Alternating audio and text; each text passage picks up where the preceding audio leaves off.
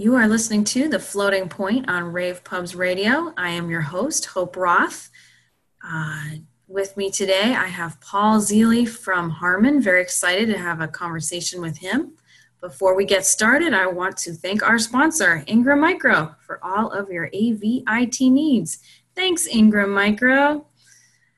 All right, Paul, welcome to the show. Thank you. It's nice to be here. It's nice to have you. You know, we've geeked out in other forms, but yeah.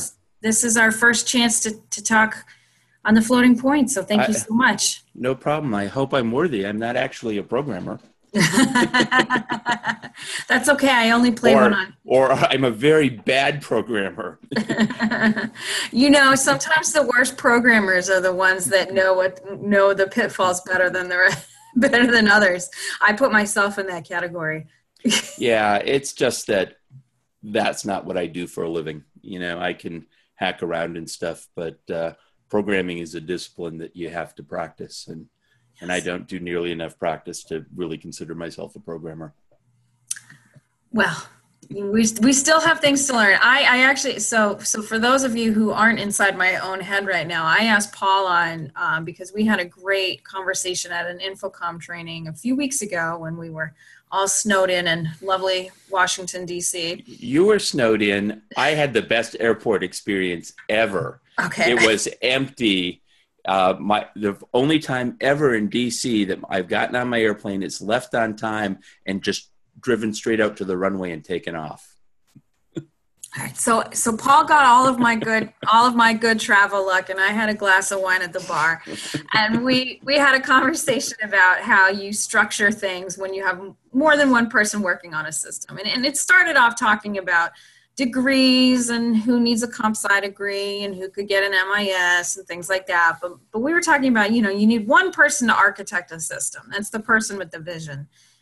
I'm the one that's having visions, but there is one person that has the vision. And then, you know, maybe they help get things set up. But, at a certain point with a large enough system, especially a scalable system, it needs to get passed off to other people. So that's basically what our conversation was. And I thought we would share some of that with our listeners. Yeah, absolutely. And I am actually qualified to talk about systems architecture. That is something I practice a lot. A lot of times the idea is just that if there is a large system, it's still considered, a single product.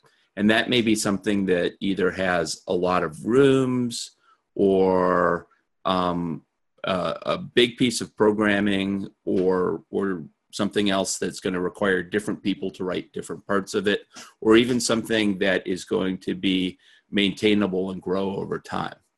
And so everybody's had the experience of picking up a piece of code they didn't write and have to kind of move on with it. It's even worse if you're picking up an unfinished, undebugged piece of code that you have to then finish and debug and move on. At my company, we call that figuring out where all the bodies are buried. Yes. Yeah, absolutely. Knowing where the bodies are buried is a very important skill.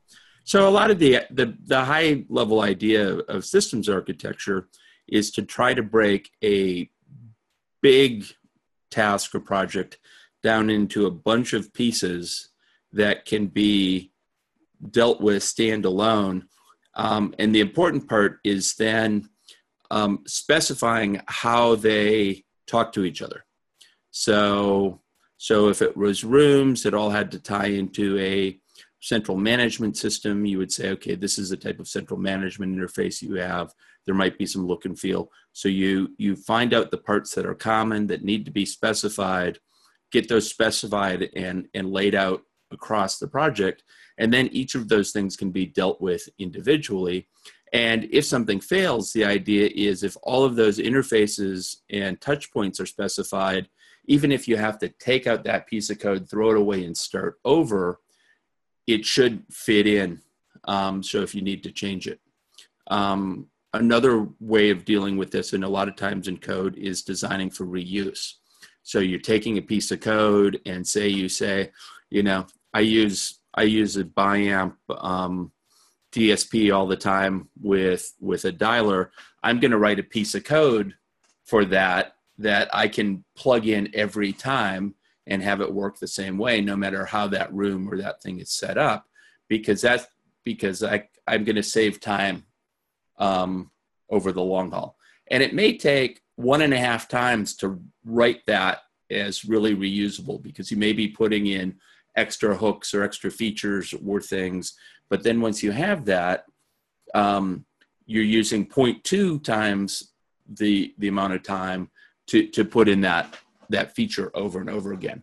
So thinking about these things in architecting can really be a big long-term cost and time saver, as well as standardized code.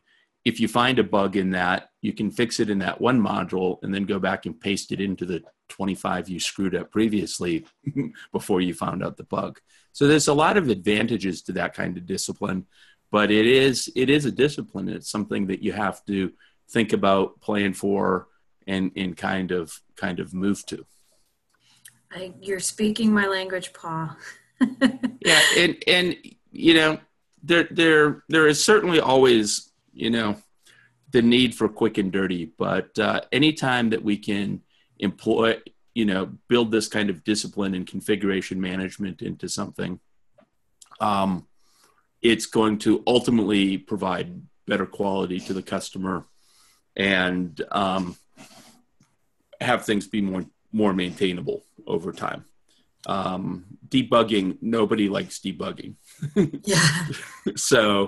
So, you know, if you have reusable or modular code or a system like that, you're also eliminating duplication of effort in that debugging and in customer time. And I've seen people carry this out insanely. So for instance, our product RPM, which is Rapid Project Maker, which is just a web tool to go and write code for simple rooms. And you kind of pick the products and say what your inputs and outputs are and kind of pick the functions, and it writes the code for you. One of the interesting secrets about that is that core NetLinx code, which is the AMX code base, there's only one piece of NetLinx code in there, and every single RPM project in the world has that same piece of code. Mm-hmm. And all it's doing from that point is calling configuration files and loading modules. So everything is standardized, and so it becomes very easy when they want to do updates on that. They've got a single piece of code that they're dealing with, and then those modules and support files, if they get updated, they're standardized. And AMX uses a standard called Snappy, standard NetLinx API, which is probably due to be updated just because it's getting a bit long in the tooth from the theories and types of things it supports. But the advantage of that is, in the Snappy world, a monitor's a monitor's a monitor. Mm-hmm. So if I have a Sony monitor and I replace it with a Samsung monitor, it's just a matter of swapping that driver file and everything still works and none of my code has to go. And that's a good place to put things like modular. So because, I mean, how many possible monitor controls can there be? You know, even if you're dealing with TV tuners and channels and everything else, there's just a certain number of controls. And that even addresses a pet peeve from manufacturers like mine.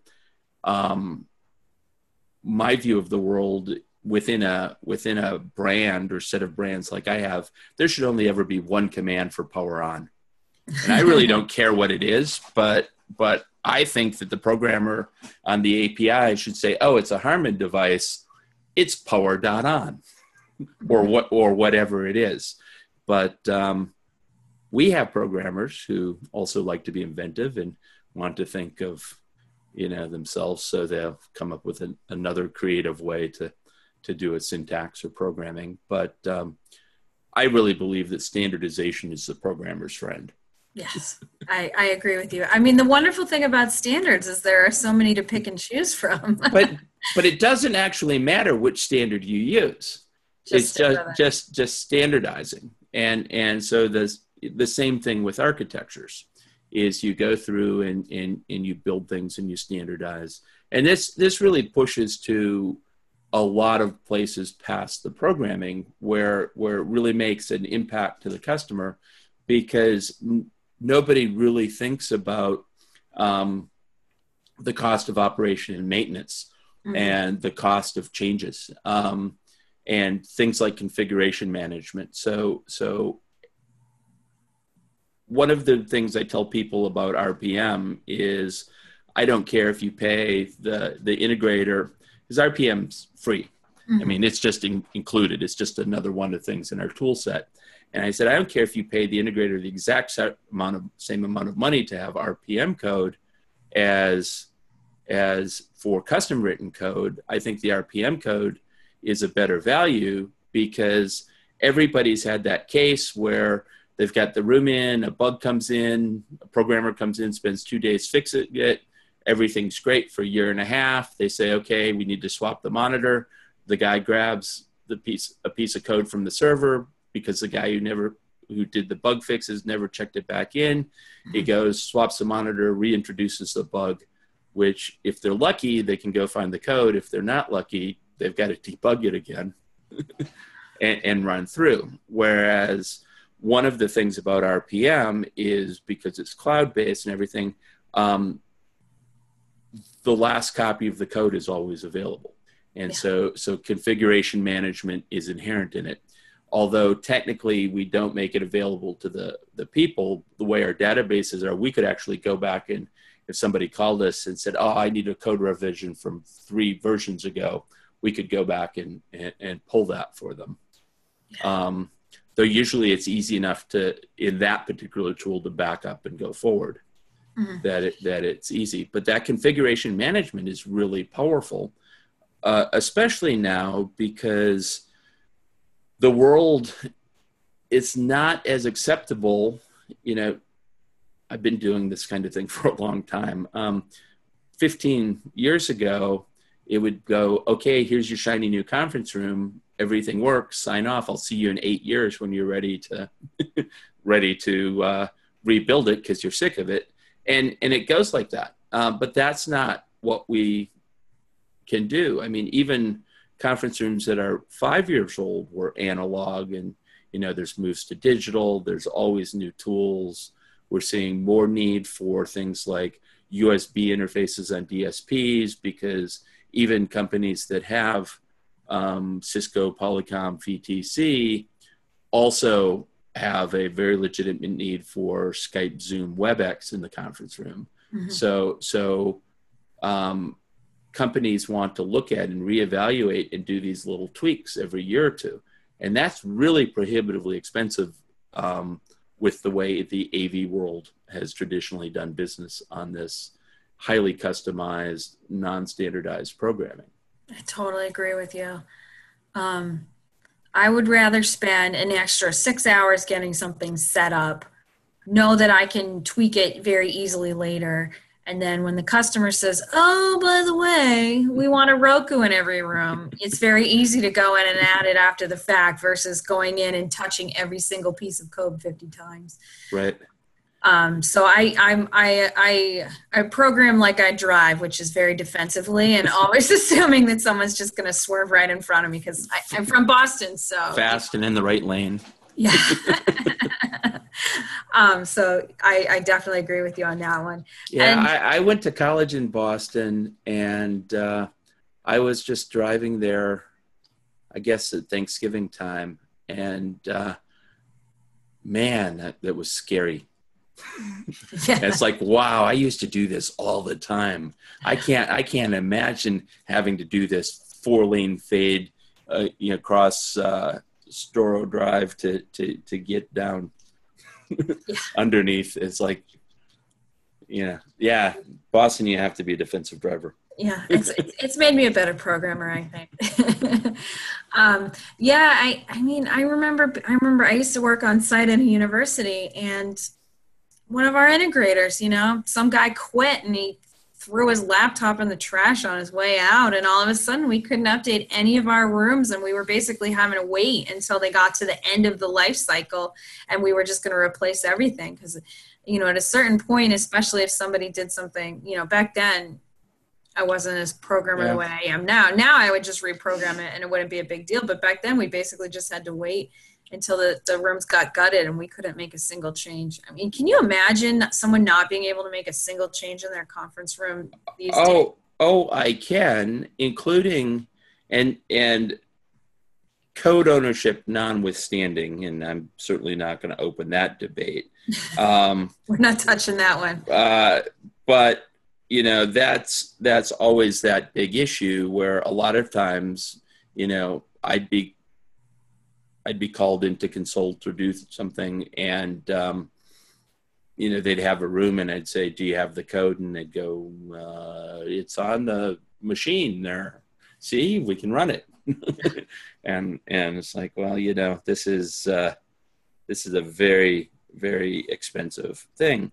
But I also have seen tragic things happen where the one copy of a big piece of code is on the laptop of the programmer, and, you know, it floods or the hard drive dies or anything else, or they quit.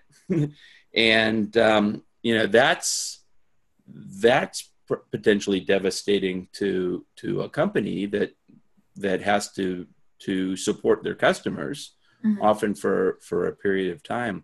So tools like Subversion and Git and these tools for being able to check in software, do revision control, and see what the latest version is, which also allows you to roll things back because, you know, everybody's made fixed a problem only to cause a bigger one. Oh, I only do that about 6 times a day. Right. But sometimes it's nice to be able to go back and get that older piece of code. So those tools, I think a lot of people, a lot of AV companies try them out, but I think it's spotty. I've seen a few of the larger companies really get fanatical about configuration management and keeping it, but it's an incredibly good practice, not just from a programming and reuse, but from a risk and liability standpoint. Yeah. Even just the point, you know, I try to keep, and I don't always do it, but I'm good about backups because I have a basic philosophy of how many days work am I willing to lose at any given time. And that's what, forces me to do backups. They say there's two kinds of people: those who have experienced data loss and those who will. Yeah. Well, I mean, it's just a matter of time. Yeah. And you know, doing what we do, there's ladders, we wear hard hats for a reason. Somebody dropped a lighting fixture on my laptop about a month or so ago, and it, you know, it scratched up the whole screen, but if it had taken out the hard drive, you know, I might've lost a couple hours worth of work. But so we have Mosey, which is a backup software. It runs on all of our laptops and it does it automatically. Which I am a big proponent of. If you're going to do some sort of, you know, to the cloud with your things, it needs to be automatic. If you have to go in and think about it, no one ever remembers that. Yeah. So Mosey kicks off a couple times a day and it takes a backup of my laptop. And, you know, if I threw my laptop at my boss's head on my way to Tahiti, or I, you know, accidentally stepped off a curb in front of a bus, you know, they'd have most of my files and they'd be able to recover. And then we do use GitHub, although I'm still trying to get everybody else to use it the way I use it. But, you know, it's there. Yeah. You can see it. You can find your files. It's very nice on a job site when somebody says, hey, you know, I need the XYZ project. And you say, oh, I checked it in last night. So it's in the cloud. Go to the cloud. But it's funny that you mentioned large companies getting on this, because we actually had an experience about a week ago where this kid starts emailing us demanding all these files. And we were like, you know, I'm going through my stuff and I'm like, that's odd. He should have all of this. And this was, I'm not going to name or shame, but this was a very large AV company that anyone who would actually listen to this podcast will have heard of. And it finally came out. The previous guy quit and he took everything with him. So he really did basically throw his laptop at his project manager's head on the way out, and they didn't have a single file, and we had to send them everything because, you know, we were doing an integration with them. So basically all of the files that I had sent about our IP integration, everything that I had sent about addresses to point to, all of it completely gone. They had to start fresh.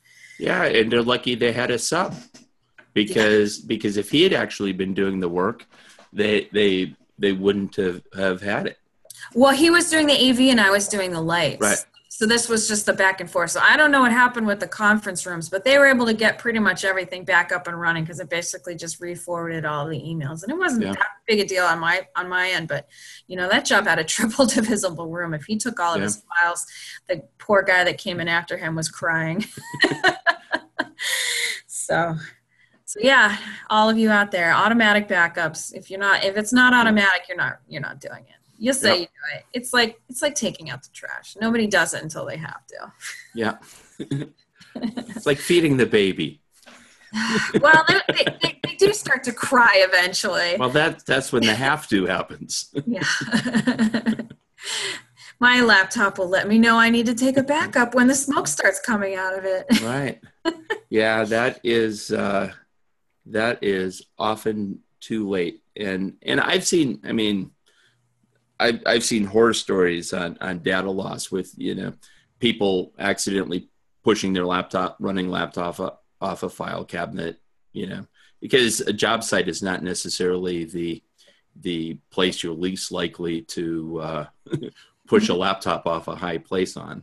Yeah, or have a cable dangling out over somewhere where you know you shouldn't, and then somebody trips and your laptop's across the room. Yeah, that's never happened to me either.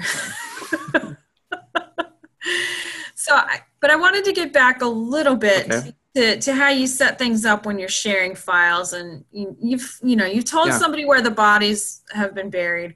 You know, my company, there's three of us full time. We brought on a freelancer. We brought on another freelancer. We brought on some junior programmers. We brought on another guy, and where it was pretty easy for everyone to understand my style and how I liked things.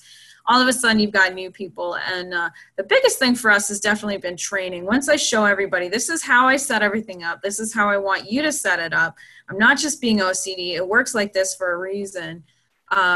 And then everyone's pretty much on board. But I think we're now finally getting to the point where I actually have to put together a standards document. And, you know, this is what we do when we have to set this kind of IP address and that sort of stuff, just so that anyone can pick up where somebody else left off. But yeah, and that's real important. The first place I try to deal with is anything that's a touch point or an interface. Mm-hmm.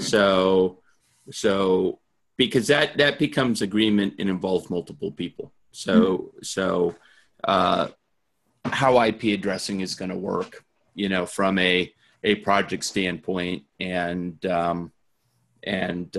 with buy-in from all the stakeholders, magically choosing 192.168.1 and moving forward with your assumption is not necessarily going to be the best thing anymore. Mm-hmm. But how those work, especially if they're VLANs and addressing space, who gets to assign IP addresses? That's actually one of the reasons why I particularly like AV VLANs, because a lot of times it's just still easier in the AV world to do static addressing, because you don't necessarily have good DNS or discovery or other things. And the regular IT world doesn't like that. So if you can get them to break off and say, okay, this is your address space, I'm just going to look the other way and you're going to do with it what you will. It makes it easier. And I even organize into that point where I'm a big fan of frameworks as opposed to standards. So standards are a thou shalt do it this way. Frameworks are really a collection of, I found that this really works best and you should get as close as you can. And I like that. And the whole idea of a framework is that it is it's aspirational. Mm-hmm. So in programming, Agile is a framework. Agile is a method to do things in short bursts, review, and continually refine as you're programming, you're doing something else. If you ask any hardcore programmer in one of these methodologies, if they do Agile and they're honest, they'll do, we do Agile-ish, because nobody could do the full rigor of line by line, all the stupid things they do in Agile, but you pick and choose and say, okay, this works for us, this works for us, this works for us. And for the most part, those frameworks have been built through pain. Mm-hmm. One of the things I tell people if they take my Infocom courses is, if they listen to me and take it to heart and are willing to learn from the mistakes of others, they will get this 8 hours of their life back, because I will relate to you things that cost me hundreds of hours to learn by making the mistakes. And that's what frameworks are. They're put together that way. So when you're looking at putting together your standards, you may be saying it's a framework, you know, because there's always some reason you're not going to be in a standard. But a framework is something that you can hang other things in. So you do an architecture, you deal with touch points. It's not super common still to break up programming in the AV world. It's incredibly common in the rest of the world. So they set up software architectures and they build software very modularly and design how all those modules are going to fit together, because then a really smart software architect can go, oh, you need this in 4 months, then I need 11 programmers. You need it 3 months, I need 17 programmers, because they know the dependencies, they know the order, and they know how much time each of these modules should take on an aggregate. And it used to be amazing when I worked at Lockheed Martin and saw some of those big software projects, how accurately in the aggregate they could estimate those things. You know, any given module, they might be within 10%, but over the course of these huge things, they could be remarkably accurate. As well as any given failure is very isolated, and breaking it down into those small pieces with known, this is what goes into it, this is what goes out to it, this is what it does, makes it easy to troubleshoot. Mm-hmm. Because you're troubleshooting a little piece of code instead of a huge piece of code, which is the entire idea of object-oriented programming, is to break it down into objects that are manageable by a mere human brain.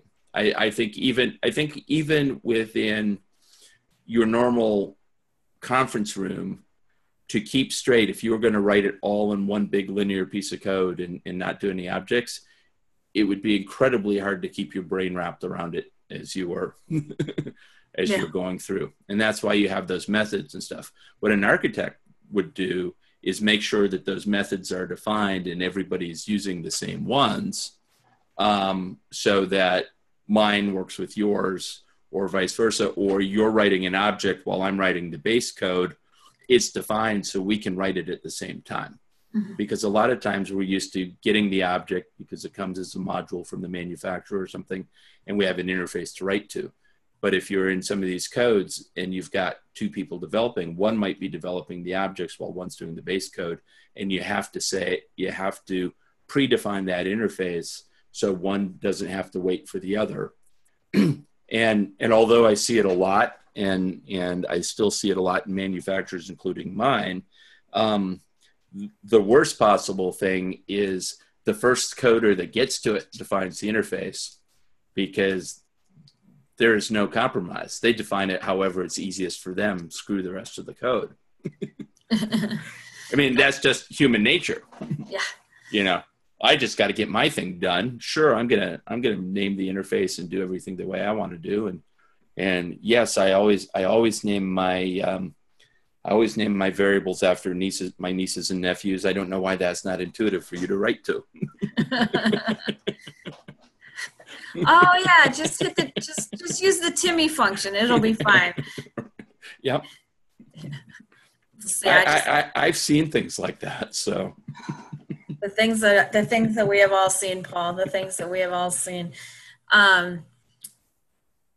Yeah, and I think that as we start to see the equipment that we sell become more of a commodity and less of a, you know, bespoke thing that only I, as a person who has a specific dealership, can provide to you, I think we're going to start to see systems that, you know, people say, oh, a huddle room is a small system. I don't want to touch that. That's a small system. But 200 huddle rooms, that's one really big system. And then each huddle room is a little piece of that. So I think a lot of what, you know, me as a programmer, you as somebody who helps to architect things and, you know, a smart person, I think that a lot of what we're going to have as a role, you know, going forward is to help people build large scale systems that are actually, you know, small pieces of equipment. Well, and that's really starting to think of the enterprise, you know, of the 200 rooms is really a system. Yeah. Because the ultimate customer that has to deal with that, the operations manager, has to maintain all of those things. As far as he's concerned, it's one system with a whole bunch of nodes on it. Yeah. And so he wants that. So that value proposition from the programmer moves away from, you know, really cool code to saying, what can I write that is very maintainable? Mm-hmm. So that they can afford to keep these 200 rooms running without sending people running all over the place. And even more importantly, what starts to happen is I deal with a lot of multinationals and everything else. And as they're looking at this, and they're really starting to think, AV is an application, we're rolling it out as a service, we have to maintain it. The thing that keeps those heads of operations up at night is they truly believe, or their mission is, they need to be able to provide that same level of service to that office out in Iowa that has 2 huddle spaces as they provide in corporate headquarters. And they can't afford to park a body out in Iowa to watch those 2 huddle spaces. Yeah. So they need to say, we can do this. This is tied in such a way that I can monitor, maintain it, and do everything except physical break fix.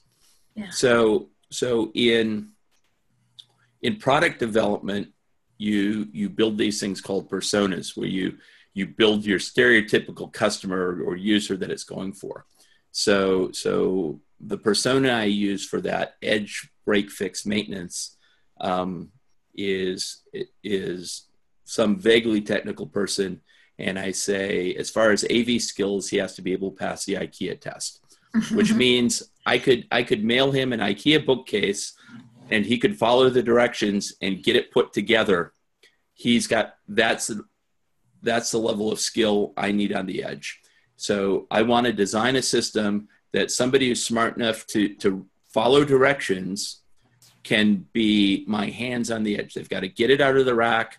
They've got to get the wires swapped over in the right place, and they got to get it back in the rack. But that's all they should have to know about AV if this overall system is designed correctly. Everything else should be able to be done by the network.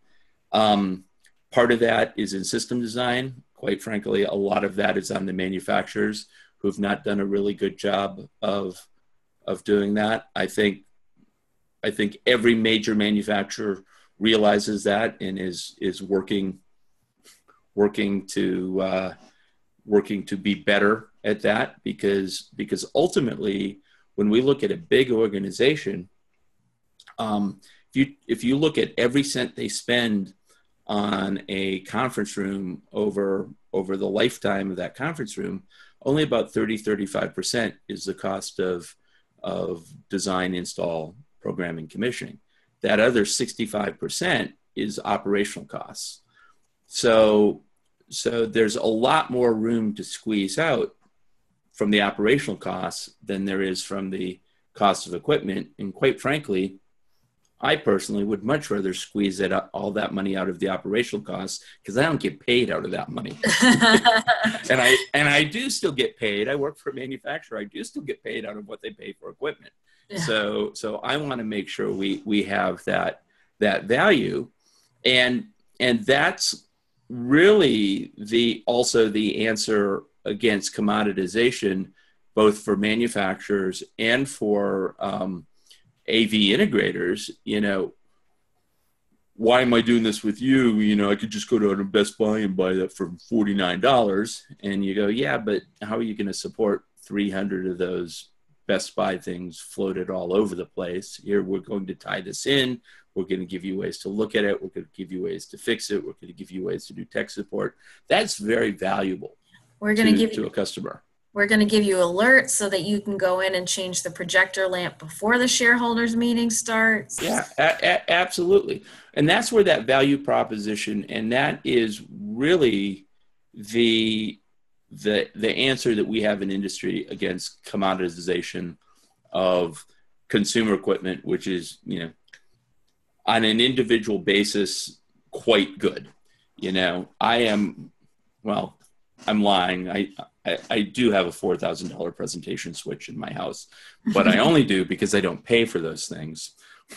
I would have that $19 HDMI switch all day long at home because, you know, I can do a lot of other things, but, you know, me watching TV is not mission critical. You know, things that happen in a home, you know, for instance, yes, I can control it off my iPad, because what happens if the kids switch the channel on the football game while I'm watching it, I yell at the children, gee, I saved all this money. Isn't this great? I run it off my iPad. That's a career limiting event. If you mess up and change the things accidentally in the boardroom, because everybody's running around with a BYOD to do things. So, you know, there's a different set of risks that have a lot of value to those customers that I think we as an industry, if we plan for it, program around it, still have a lot of longevity. Yeah. Longevity? Yeah. Yeah. Longevity. There it is. Longevity. Potential. A lot of longevity potential against the commoditization. The hardware prices will continue to drop, but the overall value, I think, will continue to go up because there's going to be more of these enterprise programming services things just because of the sheer volume of things that need to be managed. Yeah. Well, and the thing that's funny is I think that a lot of people that are really afraid of cookie cutter codes and code and configuration based systems are the people who are worried, you know, like I am about every other day, you know, will I have a job in 5 years? And so, you know, they want it to be the wild, wild west. They want to do it custom because they want to still have that. They want to be relevant. They want to have that job in 5 years. But the irony of it is by helping to build a configuration-based system, by embracing standards, by embracing things being, you know, cookie cutter, you know, that actually makes it more likely that you will have that job in 5 years. Well, you might not have the exact same job, but you'll have a job in the same industry. Someone will still pay me to make conference rooms vaguely work. I worked, the majority of what I did was in the video conferencing industry from 1995 to 2010. The majority was based around video conferencing. And the entire time I was saying, okay, they've got this figured out. I'm going to have to find something else to do in 2 years. And it kept on growing, and they changed to IP, and they changed the integrated codecs, and suddenly there's now big MCUs and everything else. So what happens is if the application is valuable, parts automatically get easy as they get figured out, and other people can do them and they're easy to duplicate, but the application grows. Yeah. So, you know, there's whole ranges of things that we haven't even started to think about in the AV industry, which may fall into the AV industry, like what starts to happen with the, you know, I don't know of anybody who is really doing things with, okay, can I start to do automation within this soft codec? And here are these other things, because ultimately we're in the business of getting rid of the basket of remotes. Yes. And really all that is there is nothing that we do traditionally as an AV business that is anything more than making it convenient for people who don't want to know which of the 15 remotes to pick up and what direction to point it at. Yeah. Or 15 apps. I think the, I think the modern version of that is, you know, everything has an API. I can just control my TV from my app, but if you have to use 15 apps, that's like 15 remotes. See, one of the things I can do because I'm not married anymore is I've been playing with lighting and stuff, and I have probably 6 different app-based lighting environments in my house. And it is the most frustrating thing to if I'm playing with that, to figure out, okay, which app is on that room and everything else. And granted, that's dysfunctional because I live in an experiment, but that's absolutely true with those apps. So the real business we're in is streamlining that workflow. So understanding, working with the customer to understand what they're trying to do, what that desired outcome is, and what that workflow is, and then applying technology so that it is easy for them to use that workflow, which allows them to do what their primary job is, which is communicate or invent or whatever else, and not have to spend all that time thinking about the technology. Yeah. That's not going to go away. Yeah. I always say that when I am the very best at my job, nobody notices that I did anything. Absolutely frustrating, isn't it? It is. Some of my best work has been so just underappreciated. Yeah. And then the bad jobs are the ones that come back. See. Well, I wish that you and I could talk all night because this has been a great conversation. But absolutely, thank you. Thank you for coming on. You're a busy guy, so I appreciate you taking the time to talk to me. We do always end, and I forgot to prep you for this, so I apologize. But we do always end with a. What are you thankful for? With a light. That's my mother's. No, this is not Thanksgiving at Grandma's house. No, we always end with a lighthearted question, and okay. I'll go first because I forgot to tell you what it was ahead of time. Well, we talked about those edge buildings where, you know, somebody's a plane ride away. What is the farthest distance that you have traveled to do the smallest amount of work? And I have 2. One was that I flew from Boston to Rochester, New York to install one small piece of equipment that flew with me. So I was basically a courier for an interface module for an occupancy sensor. And then one is that I went all the way to Canada to upgrade the firmware. It was about a 10-minute process. And the guy said, that was it? We paid you to come all this way to do the firmware? And I told him, have you heard the story about the guy that hits the machine with the wrench? Yeah. They pay $10,000 for the service tech to come out. He hits the machine with the wrench. The whole thing starts working again. And they said, we paid you $10,000 to hit it with a wrench? And he said, no, you'd pay me $10,000 because I knew exactly where to hit it with the wrench. Yeah. And the converse of that is you spend 10 hours troubleshooting something that ends up being one line of code or one checkbox, and you show it to the customer and they go, oh, that's all it was? Oh, that was easy to fix. Oh, that was easy to fix. And yes, it was very easy to fix. It was very hard to find which line of code to change. Yes. And that is why all of our service contracts come with the caveat that we need remote access, but. Absolutely.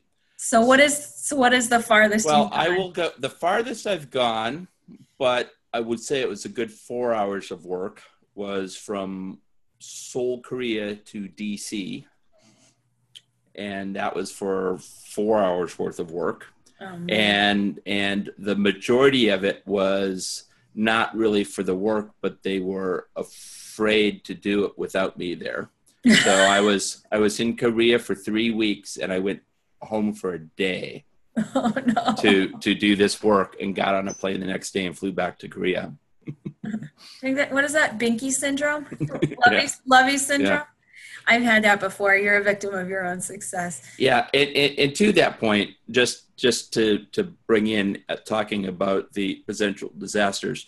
So this was a huge military simulation facility that I essentially ran and automated, and there was huge automated switchings and stuff, and we would essentially, I orchestrated war games all through AV equipment, and I had built this facility and a bunch of others. But anytime we were putting together these exercises, it would get down to a day or two before, and I would write an automation program that would kick everything off and put it on the desktop. We're running off a Mac computer. And so right in the middle of the desktop would be the icon that says, click here if Paul is dead, which would boot start all of the processes for the simulations and get all the presets and environments set up. Oh, and it was a normal script I would be writing anyway, but I made sure that people could find it. So if I got hit by a bus, they could continue on. And, well, I did D.C. to St. Louis for probably 15 minutes work, or actually flew into St. Louis and then out to Scott Air Force Base, drove out to Scott Air Force Base for what was probably 15 minutes worth of work, which was a firmware upgrade and load some code, and everything worked. I hung out for a while, tested, but really the actual meat of the work was probably about 15 minutes. But that was a non-connected, secure military network. And once again, the customer, who I'm very sure I could have walked through it, just didn't feel comfortable and had no problem saying, okay, get on a plane and come out here to do this. Actually, after that, I was able to talk them into, I gave them a laptop with all the programming tools and everything on it. Mm-hmm. And they did have a guest network at that base. So we set it up. I said, okay, plug this into the isolated AV network, get on the guest network. And then we used a remote desktop for me to get in, but it was customer sitting there watching because of course, secure and everything. But I finally got them to do that so I could log in and do minor programming changes, because I think they would have had me fly out once a week forever just to hold their hands. It was a very, the end customer was a general, and he was very picky and changing the way he wanted things. So it was one of those customers that room was never going to be done. Yeah, I know those. Because, oh, we need to do this. Oh, we need to change it for that. So yeah, I've done a lot of that. And I think that remote access and automated tools and anything that I can do to avoid that is standard. Yeah. And one of the reasons we're actually seeing a lot of that, and then I'll let you end, and I thought of it. So we do work with NASA, mm-hmm. and NASA has a centralized AV group that sits, I think, in Huntsville, Alabama.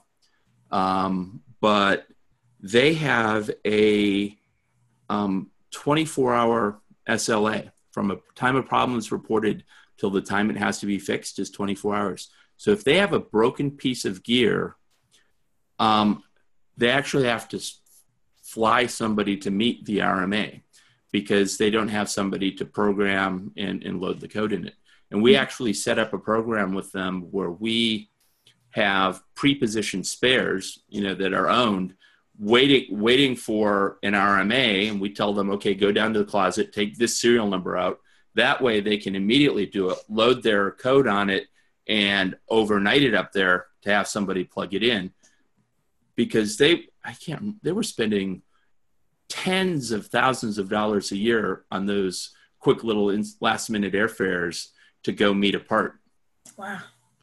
Because of the way they did it. So we worked with them on that, but the ultimate idea would be that we can do all of this over the network and save a lot of those air miles of the road weary firmware upgrader. There you go. We all have to go see our families eventually. Well, thank you so much for joining me. Paul Zielie from Harman, always a pleasure. You have been listening to The Floating Point on Rave Pubs Radio. I'm your host, Hope Roth, and I will see you soon.